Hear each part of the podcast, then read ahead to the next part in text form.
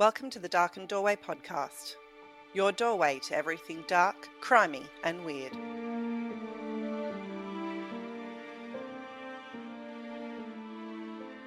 On the 28th of April 1996, 35 people devastatingly lost their lives at the hands of one man, and Australia responded with sweeping gun reforms. Hi, Darklings. Today we're talking about Martin Bryant and the Port Arthur Massacre. And I'm also going to be issuing a big trigger warning on this one. We'll be talking about suicide, animal abuse, and mass murder. So, this is one that's been in my brain for a while now, and I'm very ready to have it out. Yeah, yeah. This is this is a this is a significant one for Australian history as well. And I hear that you've been deep diving into Martin Bryant's past as well. So Mm. I haven't been allowed to look into this one too much because, um, yeah, you've told me not to. Yeah.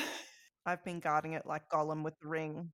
Yes, you have been guarding it. Absolutely. So I've been to Port Arthur and I've seen the memorial Mm. and like just felt the, you know, just what it feels like there to be there and to think about what happened in that site. Mm. Apart from the horrendous history that's been there, because it was where the worst Mm. of the worst criminals were actually sent in the early early days of Australia's um, white history, anyway. And Mm. um, yeah, it's it's incredible. The memorial is um, just a big pool of like a reflection pool, and it's got some of the story there and and that sort of thing. But yeah, it's and it's such a huge site too. Yeah, so I'm going to be doing it a little hmm bit differently. I'm going to be talking a little bit about the lead up to the massacre, and then I will cover the Yeah. massacre, but honestly, it's quite hard to listen to, let alone talk about. So we won't go into crazy detail about it. But there is, you know, a lot of Mm, interesting things there. In my research, I found that I didn't actually know about this guy. And this guy was pretty well known, at least to our kind of generation. I have found, though, that the, the new generation actually doesn't know who he is, which is great because he thrives on that recognition. And, and normally I would say that is awesome. Forget his name because he doesn't deserve it to be spread into history. Mm, But that being said, if we don't talk about things like this, then people don't learn from it. And I think it's really important to kind of remember this stuff that happens and remember the victims. Yeah. But before we get into that, do we have any news that we want to Uh, share? yeah. So um, I was talking about Dr. Goebel and Mrs. Chandler to my dad, actually.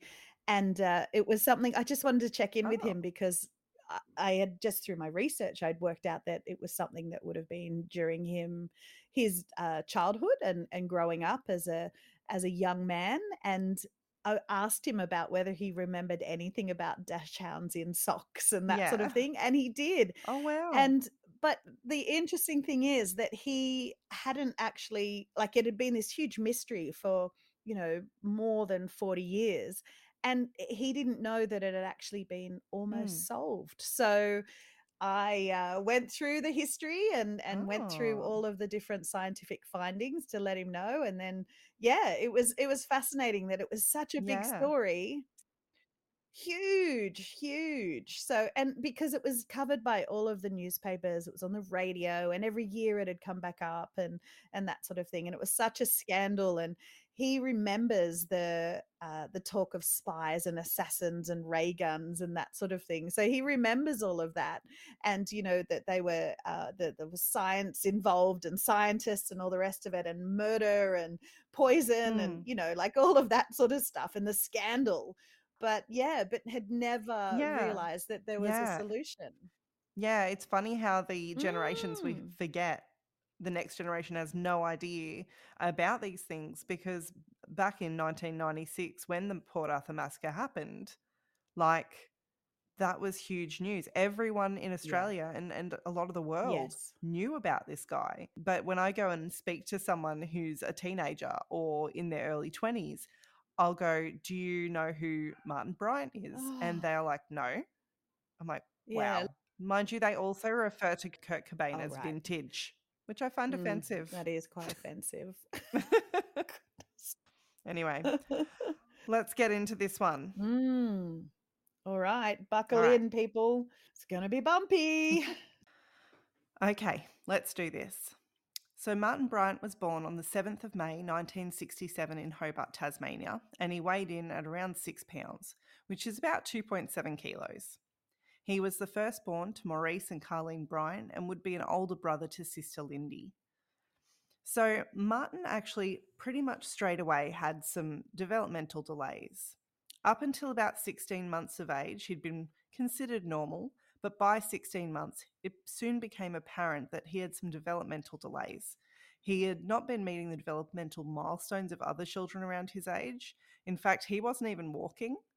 Um, and apparently, it's normal for children to start walking between 10 and 16 months, but you'd be able to kind of tell me more on that one. That'd be about right. Some of mine tried to, uh, Yeah. you know, be like special and start walking at nine months. That's a nightmare. You don't want them to do that because they Mm, don't get the yeah. whole don't don't do that. Don't walk that way. Don't grab that. Don't run on the road. You know, that sort of stuff. So, Yeah. yeah.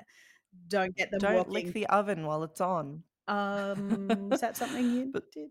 Mm, sorry, continue. No, no. anyway, by 16 months, it he still wasn't even getting close to walking. Right. So he wasn't hitting any of the like the developmental milestones that other children his age Mhm. were. And his mother said that she thought about it and she remembers as a baby he didn't even want to be cuddled and he actually rejected most physical contact. Interesting.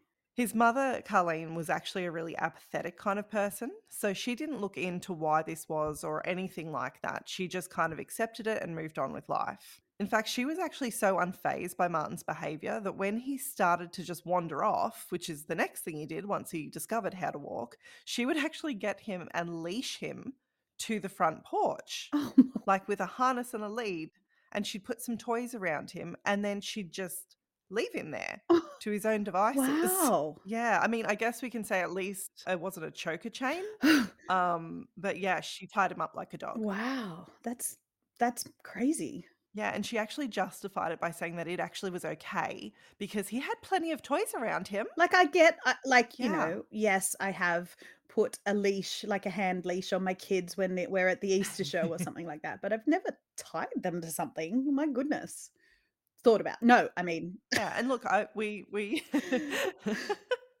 we've done that to my nephew. We were walking through a David Jones, um, and there was glass everywhere, and he was in that grab Mhm. everything phase of being a toddler. And we actually did put a monkey leash on him. Um, so if he ever listens to this, yes, you did look ridiculous. It was adorable. all the cool kids have them. That's it. So it was pretty safe to say, and in fact, Carleen actually said it herself, that she had difficulty bonding with him from a really Right. young age. And she actually said later in his life that she felt disappointed and frustrated with him because his he was quite slow. He had very slow speech development and he would do really silly stuff. Like apparently he once swallowed a nail, like a Mhm. metal nail, for no reason. And he also was really not physically affectionate to her to help with that bonding Mm, process. Not surprised though. Mm, he showed a lot of early signs of, of autism. Yep. Um, but by the time he was three, his mum and dad knew that Martin definitely was not at all like the other kids. And this was really highlighted when they started him in primary school because he was suddenly in this environment where they could compare him to children his own age. Right.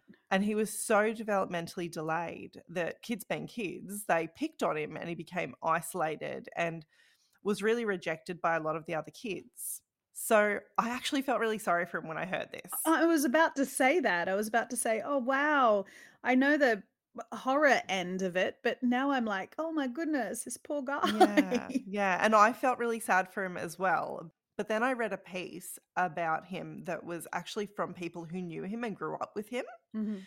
And they said he was actually a pretty cruel kid to the other kids. Oh. So if he thought another child was vulnerable, he would like get really violent with them and he was really prone to these violent outbursts. Yikes. And he was also a little bit of a prick to his sister. So she was younger than him, but she Mhm. was smarter and she actually had a lot more social skills. So she had friends. Hmm So he would like pick on her relentlessly, apparently. So my my sympathy kind of started to fly out the window around that point. Was it more than Big Brother picking on kid uh, on little kids? Like, what sort of picking Yeah. did he do? Apparently, he was physically aggressive. I don't think mentally was within his grasp, but he was apparently quite violent. Yeah, right. And my sympathy really flew out the window when there was also talk that he really liked to harm animals. Oh, yeah. Yeah. No. So there was this one story that apparently his neighbors said they used to have these fruit trees and they used to put out so much fruit, it was more than they could eat. Yep. And um, these parrots would come and they would come and eat on the trees and have a great time. And the neighbor used to comment about how much they enjoyed watching these parrots kind of fly in and have the time of their lives eating this fresh fruit. But then Martin came around and he used a air rifle and shot all of the parrots. Oh. Um, and after that, the parrots never returned. So they've literally to this day apparently never returned. Wow. So yeah, he's just a bit of an ass that way. right. Okay. Yeah. Sorry, no one can excuse that. I don't care. No. No. So the kids weren't apparently overtly mean. They just knew that something was off with him and they would avoid him according to like other sources. So one person said in an article from the Sydney Morning Herald that they felt really sorry for him. And when they would play chases, they would always let him go because they thought, oh no, he's he's special Martin. We'll just we'll just be nice to him. So he wasn't actually picked on that badly, apparently. right. They also said, though, that he didn't even know how to play with other children. Like, he just didn't have those social skills. So he would basically just annoy them by doing silly stuff like jumping out and scaring them when they were walking home and, and doing all this stupid stuff that it was actually quite dangerous and scary to these younger kids. So he was just super awkward. Yeah, right. Might be the, you know, the isolation of being tied with a with a leash to the porch, but you know, it's fine. Eh, yeah. but I don't know. Maybe I not. feel like it's more than that with him, judging by what happens Mhm. after. Yes, yes, yes. So, anyway, as Martin moved into high school, he stopped seeking as much attention from his peers and he actually became way more reclusive. So, started to really keep to himself. And this was a bit of a turning point for him because when he turned 14, for his birthday that year, Maurice, his dad, decided to give him an air rifle, which was the one he went later on to shoot those parrots Right. with. Right. So you give the weird kid a gun. hmm Okay. Yeah. all right. different time, I guess. Anyway, as you can imagine, though, this was life changing for Martin. Yeah. It showed him just the sheer power of having a firearm, and it resulted in a huge change in his behavior. So instead of being this quiet recluse, he suddenly realized when he had that gun in his hands, he held the power, Oh my god. which is terrifying. Very much so. So then he started to hang out in creek beds near his house and he used to shoot at animals all the time. Fantastic. So there was another, he really seemed to hate parrots as well because there was this story that he shot a parrot with his air rifle once. And when it fell to the ground, he walked over to it and he shot it several more times in the head. Like so much overkill. Wow, they're not big birds either. Yeah, he was just such a little asshole. Like, honestly, who does Oh that? my goodness. Yeah, wow. So, this was really the time in his life that the little asshole he truly was began to emerge. Yep. He apparently used to go and untie moored boats just to be an ass. Yeah. That's asshole stuff. Yep. Yeah, totally is. What a pain. Um, but guess what? He actually made a friend in school. Oh. Yeah. Who was this friend? Well, I'm wondering if he still thinks of him as a friend, but it'd be interesting to see what he thinks of him now. Mm-hmm. So he made friends with this kid in school called Greg. Um, and it doesn't seem like it was going to ever end up as a lifetime friendship, but that was actually on Martin, not on Greg. So Greg actually stopped being friends with him because after they met up one day after school, Martin, being a comedic slash like psychopath genius that he was, he actually stabbed Greg in the head with the tip of a spear gun. Oh, Because that's not terrifying. okay. I was, was waiting for you to say a pencil or something like a stick or a no, a spear gun. Yeah, a spear Uh-huh. gun. Because you just, you know, casually stab him. Did that need hospital I would say it needs hospital something. attention or Yeah, yeah, they didn't wow. say, but um, yeah, I would say it just a little definitely would need some kind Band-Aid. of care.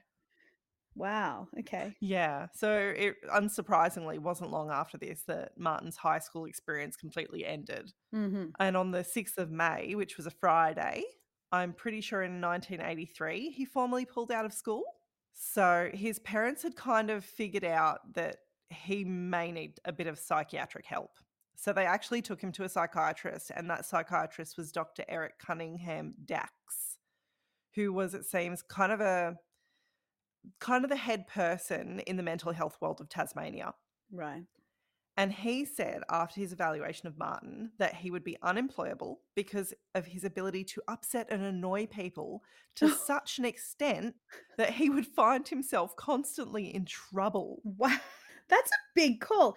How old was Martin at this point? Well, he'd just left school, so I'd say he would have had to So, be like, year 16. 10 or- Yeah, year 10. Yeah. Wow. Um, and he was actually immediately put on a disability pension because of this.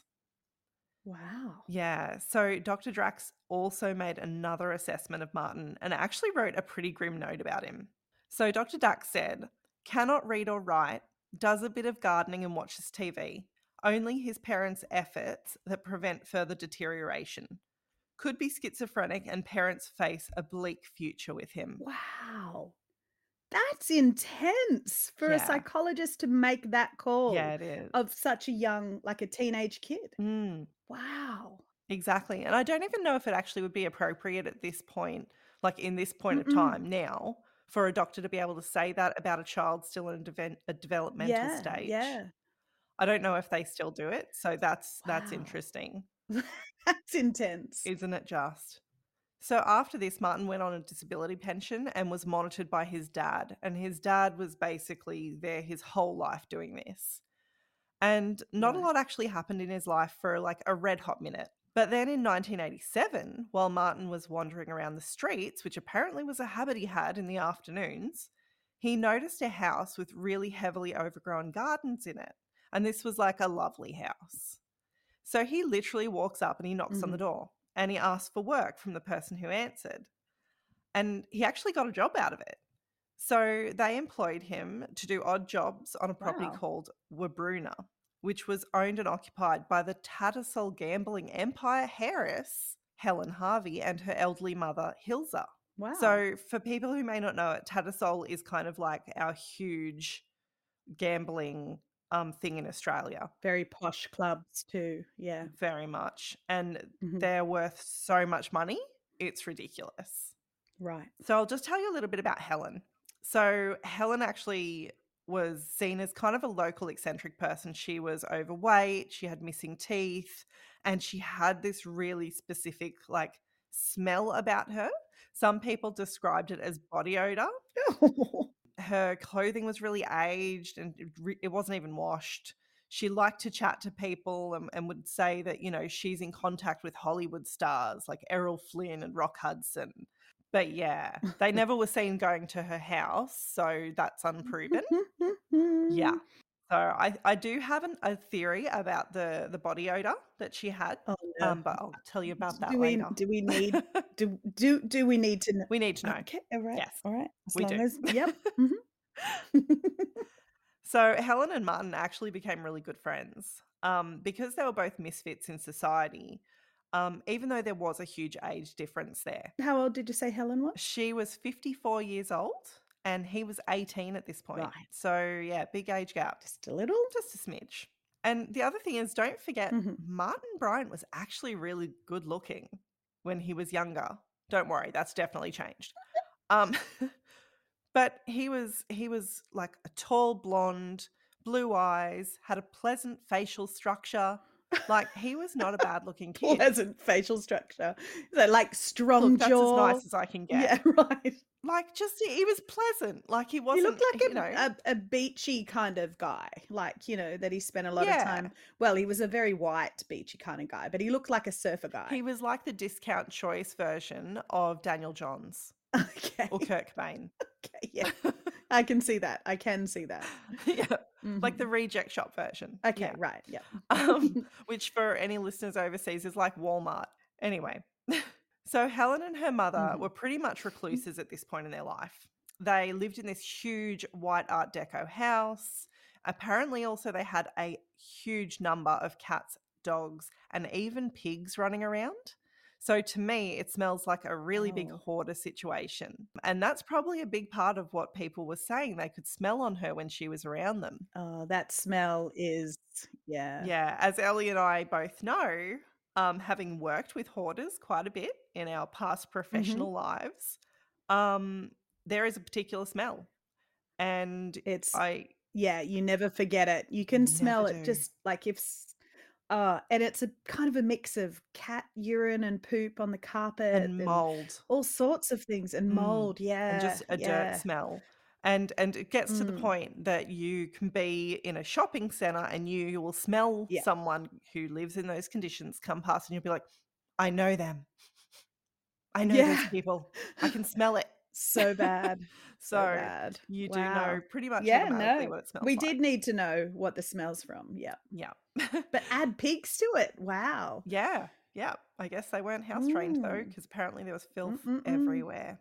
So they actually left the Oh. downstairs area of that beautiful house to the animals and only occupied Oh, the wow. top level of the house, which is where their two bedrooms were. Right. And it was later said that Martin told his psychiatrist that Helen was actually his only true friend. Oh, He indicated it was not a sexual relationship at all. okay. Their friendship did have a lot of negative connotations, though, because you've got two people who are quite unsettled in their lives and also don't really have the cognitive ability to make good Mhm. choices sometimes, at least in my opinion. Right. So, first up, Helen's mother, Hilza, Mhm. ended up being left alone really regularly in the house once they became friends, and it steadily became unlivable.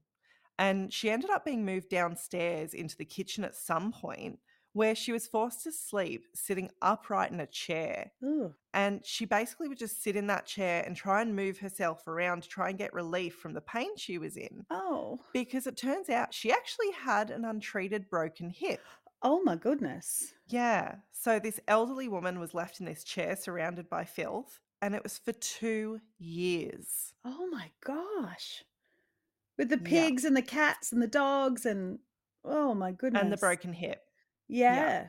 And unable to probably get up and go to the toilet herself. She- yeah, Imagine she the bed get up. sores.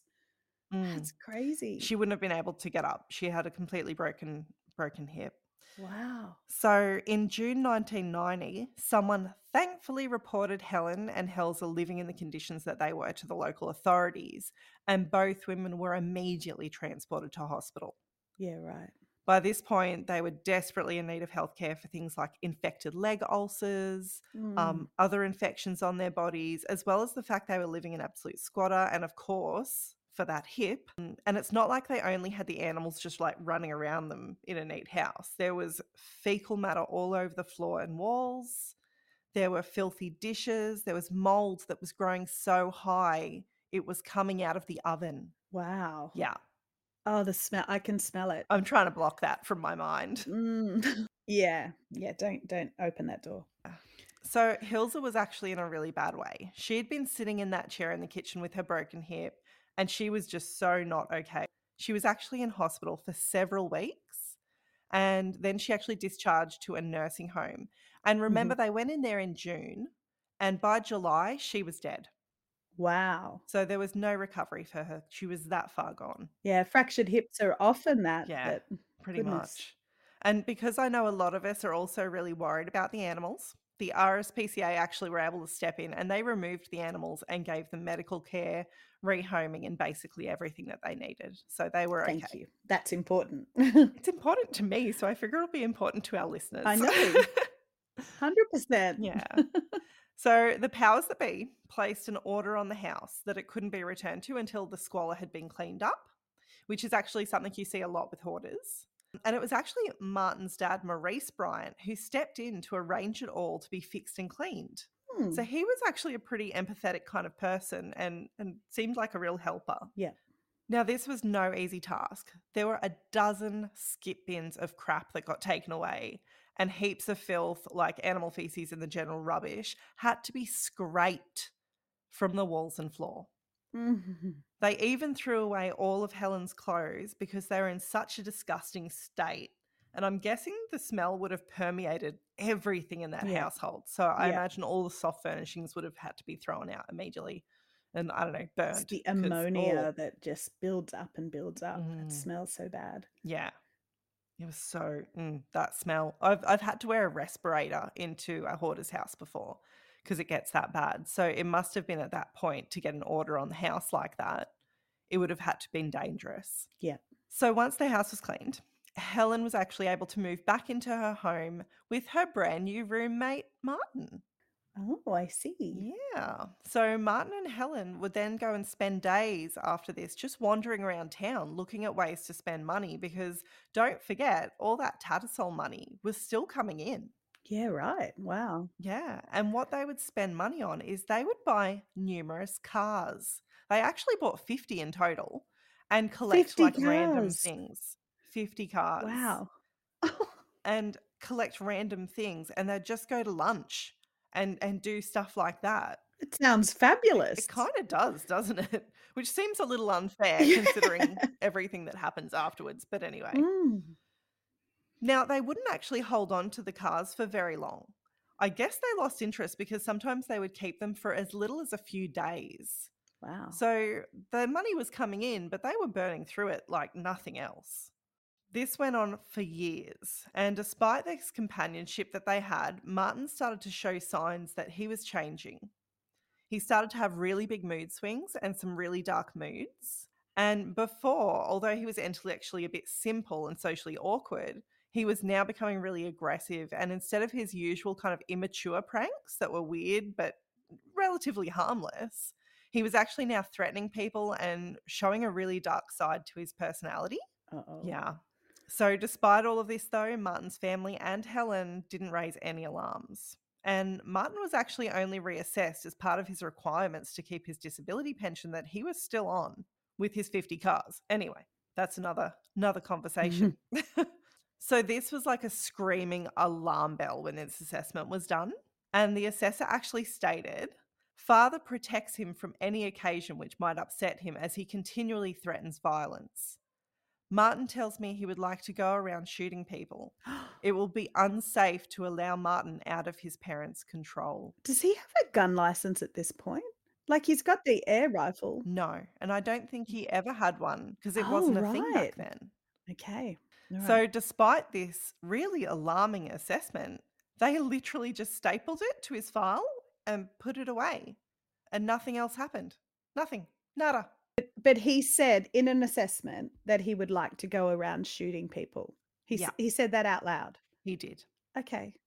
And the Right. assessor said it would be unsafe to let this now grown man out of his parents' control. Right. Yeah. But he was living independently. Yeah. hmm Maurice, Martin's dad, however, was a bit alarmed by this. He kind of already knew Martin was getting out of control and he could see the darkness in him. And he actually acted as a restraint for him. So he knew that Martin wouldn't be well if he passed away, which, let's face it, that's kind of the way it goes. Your parents pass away normally before the children. So it was a justified thing. hmm So, with that in mind, he actually set out a will to the public trustee in 1991. And he stated that the house would go to his wife, Colleen, but if she'd passed, it would be equally divided between Martin and his sister. hmm But because Martin would need extra financial support throughout his life because he's apparently too annoying to work, um, I still can't believe that a psychologist said that. Yeah. Um, it's crazy. such a weird reason to get a disability. You're too annoying. Huh, okay.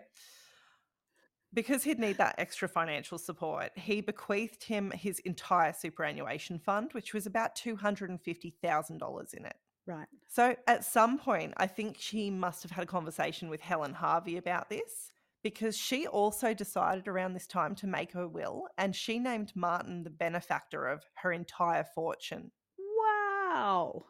And in the will, yeah, good friend, I guess. Wow. In the will, she actually said, to my friend Martin Bryant for his own absolute use and benefit several times, giving him properties, livestock, all her assets, and animals. Mm.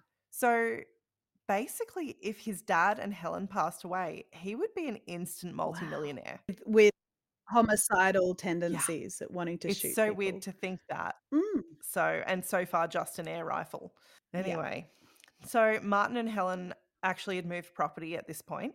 They were in Copping, Tasmania, which is kind of near Hobart. They found this 29 hectare property and they actually started to hoard animals again because, you know, for funsies. Mm. Martin really started to go off the rails now. I know it sounds like he kind of already has, but we're really starting to now. His behavior was getting Right. extremely unpredictable. He would swing between like a childlike person and then an aggressor. And it got to the point where the neighbors would actually avoid him like the plague. So apparently, at one point, they would see him shooting his air rifle at people who stopped to buy apples from a little stall. Oh, wow. Like, if that's not foreshadowing, Shooting people yeah, already. he was shooting at them. Mhm. It- Like tourists would stop at this tiny little stall on the side of the road to buy apples, and he would just literally shoot at them with the air rifle. Not okay. Did the police get involved at any point? Did, were there any complaints? Or I guess they're tourists, aren't they? So they don't know where to complain. They're tourists. Wow. Yeah, and I think the neighbors didn't want to engage with him because you don't want to attract the attention of the crazy that lives next door to you. No. Hmm. So it was around this time that Martin started to change the way he dressed. So this one's a bit interesting. He used to go around in these white overalls and a red cardi. That was kind of like his signature White overalls outfit. and a red cardigan. Yeah, that was kind of his thing. Okay. But now he started to dress like some kind of old school gentleman. He would wear cravats and like, you know, the puffy shirts and stuff like that. Wow. um, which was super weird. Yeah. He also started running around people's properties at night and firing his air rifle around generally, just being creepy and staring at people and hiding in the shadows. Oh. To the point where people were commenting about how they knew there was someone watching them.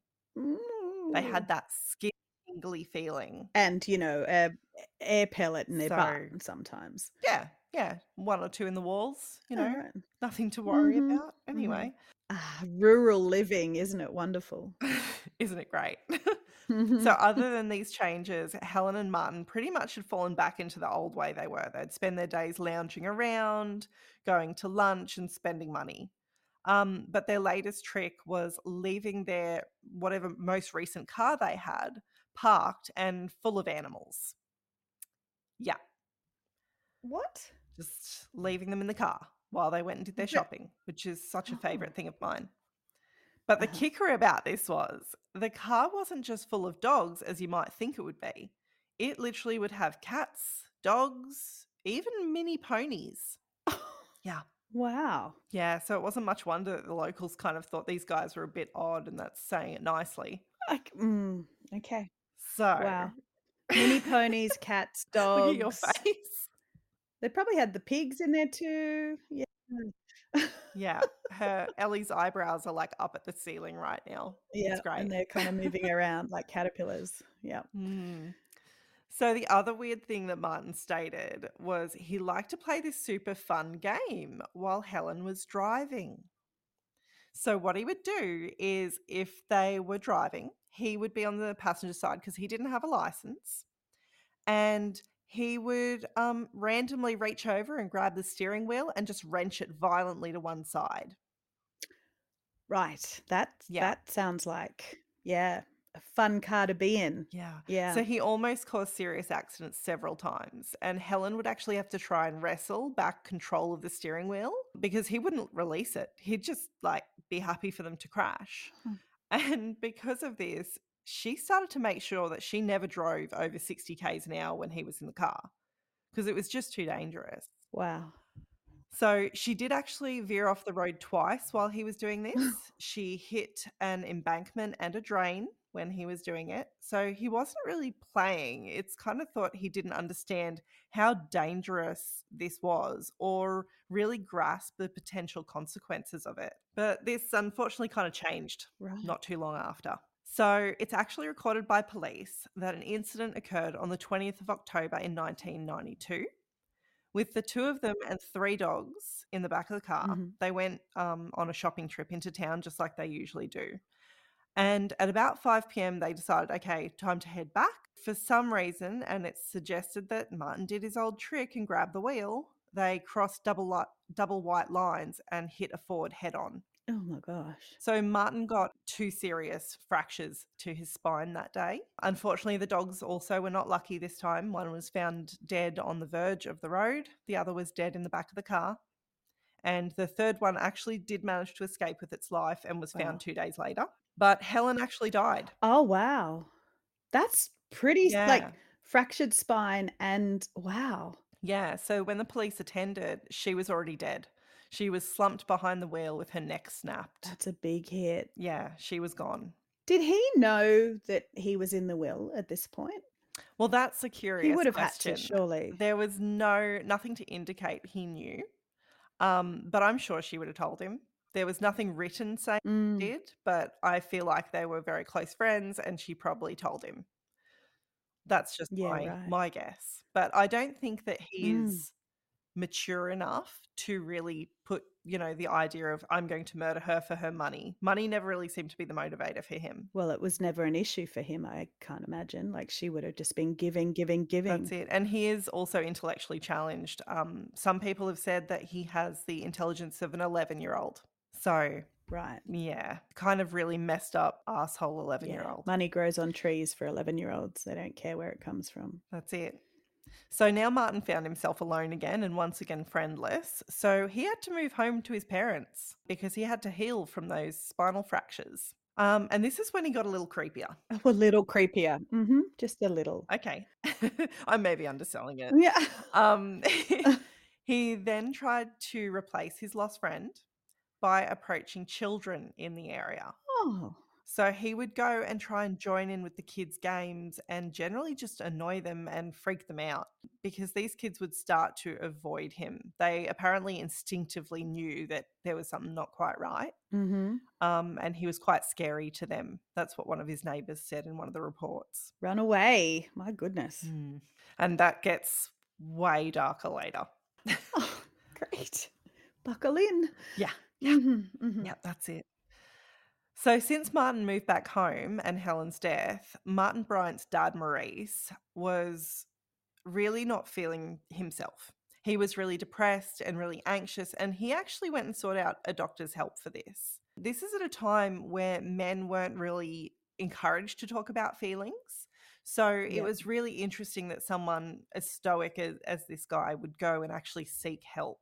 So, it must have been pretty bad. Mm. The doctors actually put him on antidepressants at that time, so go Maurice for trying to seek help. But he was really worried that without someone watching over Martin, he would just spend all the money he inherited. So, what he did, he actually took some action to make sure that this money that he just inherited was going to be safely looked after. And he contacted the courts to get Martin under the Mental Health Act so that they would provide him with an allowance and monitor his wealth and only give it out in increments so it would last a lifetime. So he was, you know, he was a pretty good dad. hmm But this wasn't the only thing that Maurice was arranging. He also went and put his and his wife's bank accounts in only his wife's name, and he also signed over all the bills into her name as well. He didn't tell her about this. Wow. He was very worried, wasn't he? A few days later, on Friday, August the 13th, in 1993, Maurice went to Copping, which is about 40 minutes from Hobart, Tasmania, for a break just to get away for the weekend. So his wife, Carlene, wasn't too worried about this, and she wasn't really worried until he made a really strange phone call to her. So, according to Carlene in a report, she said he was very quiet and withdrawn, which wasn't like him. And she said, over all the years when any of us would travel to Port Arthur, we would always telephone to say we had arrived safely. On Friday evening, Maurice telephoned and said very little other than I love you. At the time, I was surprised, as he had not said that before when calling, and so I assumed he'd had a few drinks. Do you have that sinking feeling yet? Yeah, I do. And um, normally you would have given me a very specific time, like eleven fifty-two a.m. or something. But um, I've got the sinking feeling. So is Copping near Yeah. Port Arthur? Is it? Is that where I think it's near there it as well. be? Yeah. Mm. Yeah. So then Maurice made another call. He called his daughter in Queensland and told her that he loved her. Ah, He never called Martin. interesting. So the next morning, a man came to the house because he was going there about some item that was for sale. And he noticed a note on the door, and the note said, Call the police. Oh. So later that morning, the police came and started to search for Maurice. He wasn't in the house. It actually took them two days to find his body.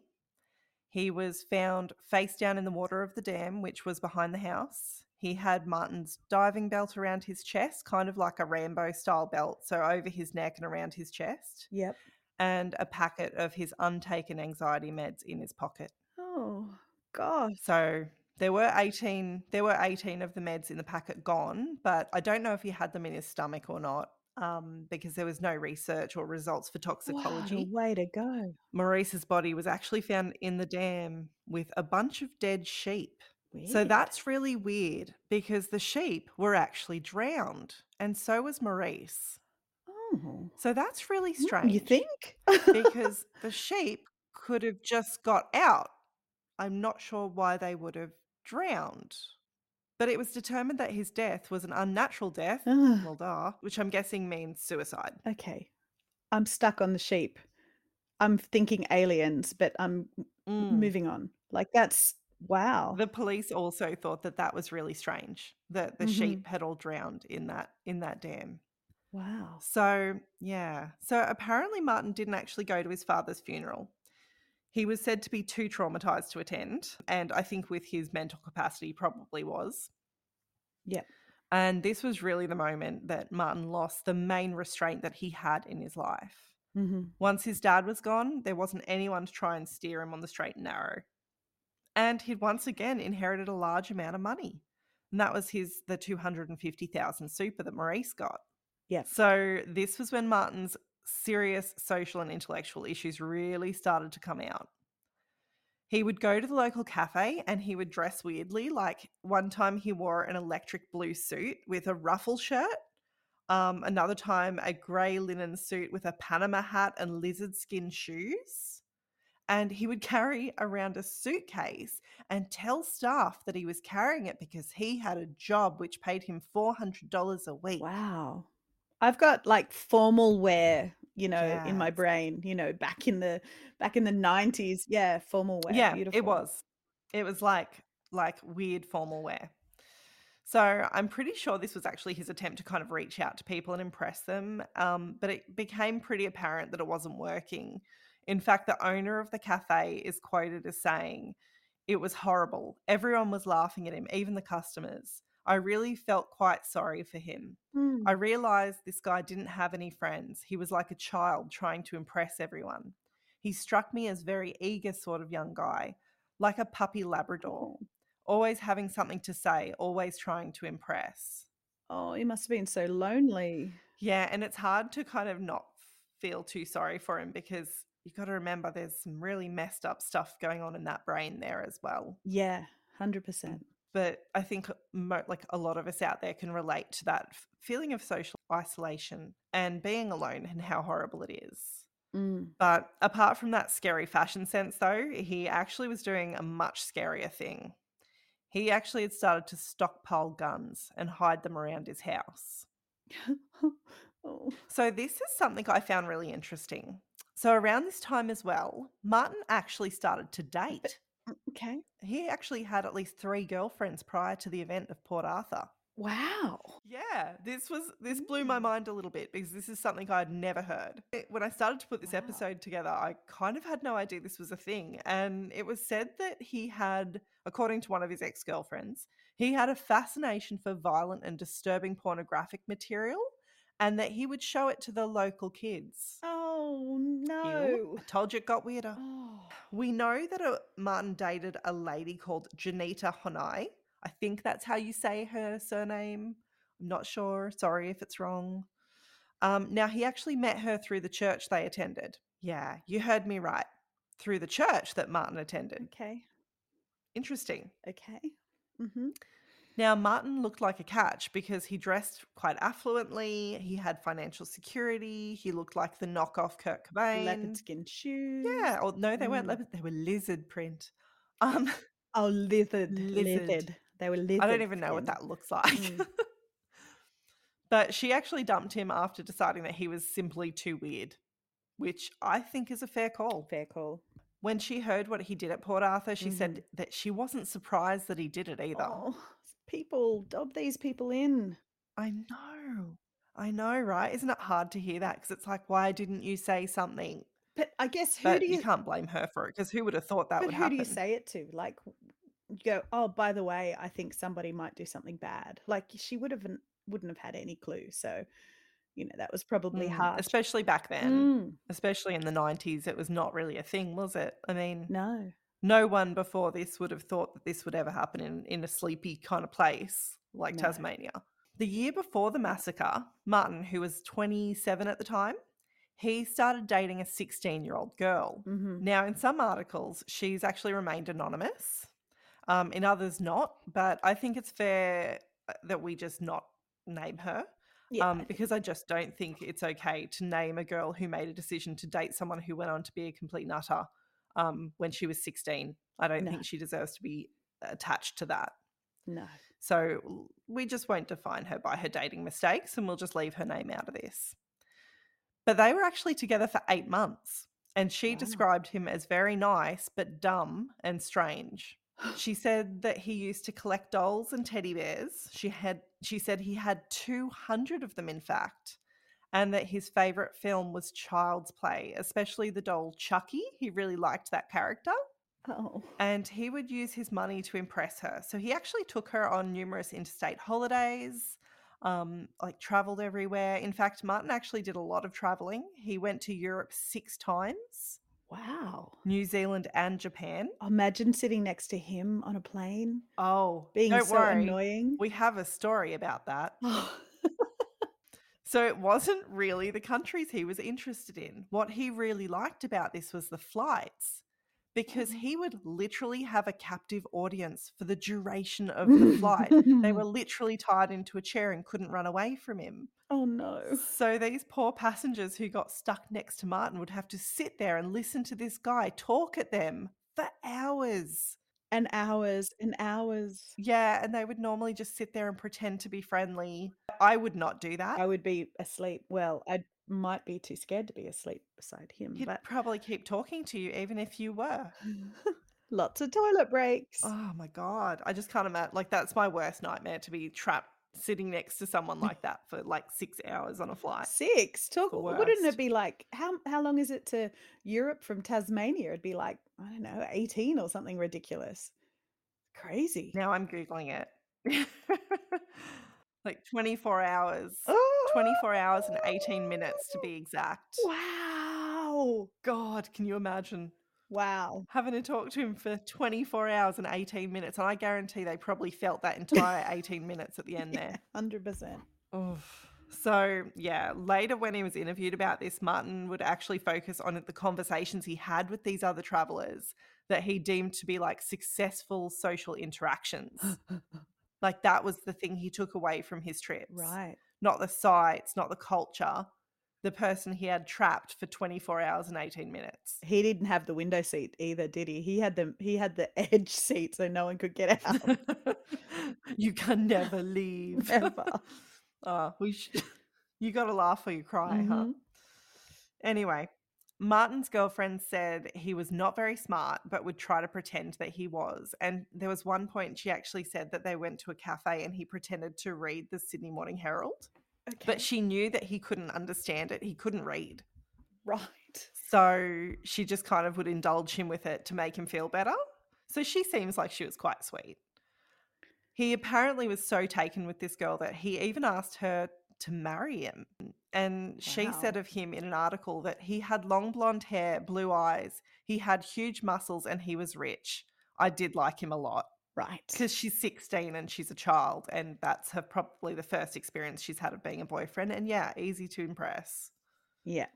Yeah. She also added, though, that he had weird sexual appetites, saying that he used to shave his chest to look more like a woman and brought back videos from Scandinavia featuring bizarre animal sex acts and bestiality. So, yeah, there was that. Oh, okay. Okay. So mm, he must have been able to function to a degree to be able to travel the world and buy tapes like that. Oh, I'm a- I, mm, okay. I guess the question is, what did he actually do when he got to his destination? Did he just get on a plane and come back? Well, he went to a shop to buy some terrible pornography. Well, that's true, but maybe that was in the airport. I'm not here to judge. I don't know. Oh my goodness. Wow. Yeah, Okay. All I right. I can't on. say I've ever I'm. bought Mm-mm. Scandinavian porn, so I don't know where you would purchase that. Fair enough. Um, Maybe people I could guess pop it this was Com- no, please don't put it in the comments. no, please don't. um, and I guess this was at a time before you know Pornhub and stuff like that. So life was hard, and you had to go Pornhub? overseas to What are get you it. talking about? I'm not sure. It was something that I heard about through the interwebs. I have never Interwebs. looked. Neither have you, have you, Ellie? I don't know what you're talking about. No, Mm-mm-mm. no. But there Mm-mm. was this Avenue Q song called The Internet is for Porn, which I found really interesting. So Excellent. Well, that's if I ever come back to town, um, Avenue Q, please come back to, to Sydney. Um, I would really like to take Ellie to see that. I think she'd really enjoy it. Anywho, back to the more serious things. At the time of the massacre, he was actually dating a horticulture student called Petra Wilmot. And she was only 20 at the time, and they'd actually only been dating for a few weeks. Like, can you imagine this Oh, being your new boyfriend? So, Wow. Petra actually went with him to buy the bag that he used to carry his guns to the massacre. But she was completely unaware of the plans and she had absolutely nothing to do with them. And she was actually the last person to speak to Martin before he went to Port Arthur that, that horrible day. Yeah, they must feel so icky knowing what they know now. Wow. Yeah. Wow. So here comes the big part. Yeah. I'm you know how You you asked to skip other episodes? Yeah. No, I'm I would really like to skip this bit because, you know, I, I remember the yucky stuff. I've been to Port Arthur. It's oh, it's a hard Yeah. place to be when you know this stuff. It is. Mm. It is. But um, like you said to me, you got to stay here. So, Okay. hi. Right. I'm here. I'm here. All right, let's do it. On the 28th of April in 1996, it was about 6 a.m. Martin Bryant got up. He showered with Miss Wilmot, had breakfast with her, like a normal day, and then he went and packed his bag, got his surfboard, put his surfboard on his on the top of the roof racks of his car, and in that bag that he'd bought with Miss Wilmot three weeks prior, he put his guns, including a Colt AR-15 semi-automatic weapon, and he uh, later told police that, that he paid $5,000 for that. And he got all his ammo, put it in his yellow Volvo, which, by the way, he still wasn't licensed to drive, so there's an offence just there, and drove to a bed and breakfast called the Seascape Inn. So the story with the Seascape Inn is Martin's dad and Martin himself had actually tried to buy this inn on numerous occasions. Martin apparently held a lot of hostility towards the people who actually owned it, Oh. which was David and Noelene, who was known as Sally Martin. They bought it out from under them and, and they refused to sell it to the, the Bryants. Martin's dad took that really badly. He was apparently really despondent over it, and Martin took that to heart. So when he got to the Seascape Inn that morning, he went in and he shot and killed both David and Sally, and then went and stole the guns from their property. And they were the first victims of this absolutely terrifying day. Oh, see, I didn't remember that at all. My goodness. It wasn't really a big thing that people talked about because it wasn't at Port Arthur, but he actually did it right before he went to Port Arthur. Wow. It's also where it ended, but we'll get to that. So Martin then drove to the Port Arthur site and he walked into the Broad Arrow Cafe. He went in with his duffel bag, he sat down and he ate a meal. And while he was eating that meal, he was trying to engage people in conversation, just people around him. Once he finished eating, he walked into the back of the cafe and he set up a video camera on one of the free tables. And I'd actually never heard about this part. No. Yeah. He then reached into the duffel bag, he pulled out his loaded Colt AR 15 and started shooting staff and guests. He fired 17 times, he killed 12 people and wounded 10. He then walked into the other side of the cafe and he fired 12 more shots, killing 18 more people and wounding two. He then reloaded his weapon. He put a fresh magazine in it and he left the cafe. He shot more victims in the car park as he went across to it to get back to his car. And when he did this, he killed four more people and injured six. So this was really fast. Wow. He was super efficient with it. And this is the part that really upsets me because I actually know the grandfather of these children. Um, and we found out about it at school when I was I was a baby at school still. Um, we found out that our one of our lovely staff members had lost his daughter-in-law and grandkids. So Martin drove 300 meters down the road and he pulled up where a woman and her two young children were walking. She had her little girl in her arms and they'd actually gone there that day to enjoy a picnic. Martin aimed his gun at the mother and shot her and the child she was carrying, killing both of them. Her oldest daughter then ran and Martin chased her and killed her also. Oh my God. Yeah, it's horrific. That was Alannah and Madeline, who were six and three at the time. So that was a hard one. A six year old, he chased a six year old. Yeah, Yeah. apparently. I mean, all of it is Mm. hard, but the fact, oh, that that's so he he intentional out, to chase a child. he chased her after just killing her mother and Mm. sister in front of her. So this was really sad, and this lovely Mm. man just lost so many loved ones in such a stupid and senseless manner, and I can't imagine how terrible it was for the family. So anyway, we better keep going. Let's just get through this, guys. Martin then ditched the Volvo and he actually went and stole a golden BMW and he stole it by shooting all four of the occupants in that car. He then drove down the road and pulled up next to a white Toyota where he pointed the gun through the window and he ordered the male passenger to climb into the boot of the BMW. He then shot the female driver through the windscreen of the car, killing her instantly. He then drove the hostage back to that Seascape Inn, and by now the police were on to Martin and, and had also started to travel to the inn.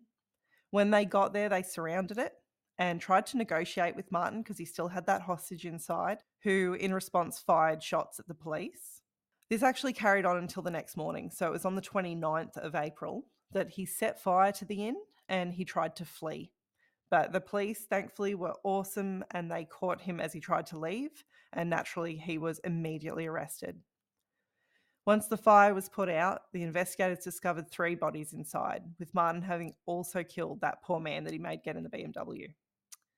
So, in that single day, Martin Bryant had taken out 35 innocent lives. and ruined so many more. Yeah, Like, so this was really shocking um, in to every Australian and everyone in Australia, I think, and it required that immediate changes were made. Australia at the time had actually been talking about tightening up the gun laws already, but this massacre kind of brought it to the forefront of everyone's mind.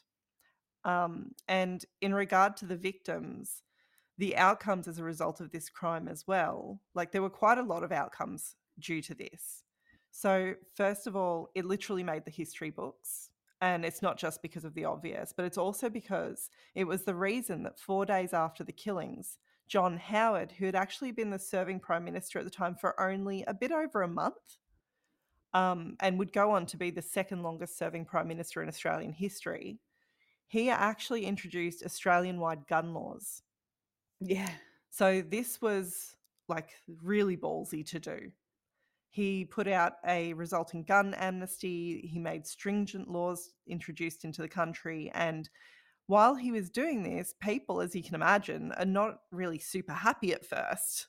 They wanted their guns because, you know, yay, look at the fun gun, And the freedom, you know, all of that sort of all that stuff. you know, the uh, uh, my my right to be armed and defend myself and all that sort of stuff. Mm, exactly. So he actually went around wearing a bulletproof vest at first because he was under that much pressure. Oh, the prime minister. Yeah, Wow. Okay. yeah. So, Mm. um, but at the end of the day, no one can really argue with the benefits of that because to me, everyone kind of owes him a huge thank you for what he did. Because I guarantee you, Oh, he has yeah. saved thousands of lives just by sticking to his Thousands guns. and thousands. Yeah. Literally. See what I did there? No pun intended. Yeah. Yeah. Oops. it actually wasn't, it just slipped out. But anyway. um, he really stuck to it and he was not backing down, which is something unfortunately we've seen other uh, members of parliament do when they're trying to do the right thing and then they feel like, oh no, public pressure's Too coming much after me. Yeah. Mm. So the amount of impact this had, though, was that since that that time, Australia has actually only had three mass shootings in 30 years. Wow. And to put that in perspective, in America, and I'm sorry, America, I am going to point you out for this one because, you know, you have a lot of gun crime stuff going on there. Mm. So as of the 7th of May, 2023, in America, there had been 202 mass shootings. Mass shootings, not just shootings, mass shootings. What's a mass shooting? Mass What's the difference? So it's actually set by the same standard we have here in Australia to define it. So over four people being shot, excluding the shooter themselves. So it has to be Okay. almost five people to be a mass shooting. Okay. So those that 202 mass shootings in America is not counting any of the other gun related deaths. Yeah. So Like, anything under four is not counted. number. Yeah, wow. Yeah, exactly. Mm. So we've had three in almost 30 years, and they've had 202 this year. Wow. I actually heard a story the other week about a child in, in Ohio, I'm pretty sure, who had been playing with his father's gun and he actually shot his mum, who was pregnant with his sibling, and killed both of them. Oh my goodness. Like, it astounds me how this stuff happens. Yeah. It's incredible, So- isn't it? Mm. So, our, our very stringent gun laws are amazing. Yeah, they really are. And the fact that school teachers in America have to have, you know, what are they going to do if a shooter, an active shooter, is in the school? They've got wedges for doors and they turn the Mm. lights out and they pull the blinds down and they have, you know, bulletproof backpacks for the kids and or they have a safe room. It's just like Yeah. that's not something that we need to worry about in Australia. It's just just No. incredible. No. I would, yeah, I'd be terrified if I Oh, was a yeah. parent overseas, like in the USA, because, and also if they're going through all of these things, aren't the kids that are becoming the active shooters also then knowing all the things that they'll do if there's an active shooter? Absolutely. Mm, my goodness. Hmm. I saw um I saw this thing that was created. I think it was by an a, a gun laws kind of activist over in the USA, and it was like a back to school ad. And it started Oh, out really lightly, you know, like, oh, I really love my new shoes and stuff. Yeah. And by the end of it, you realize that um it's actually about the children running away from an Yeah, it gives me enough grip to run and it- away. Yeah. I love my new phone because I can ring my parents.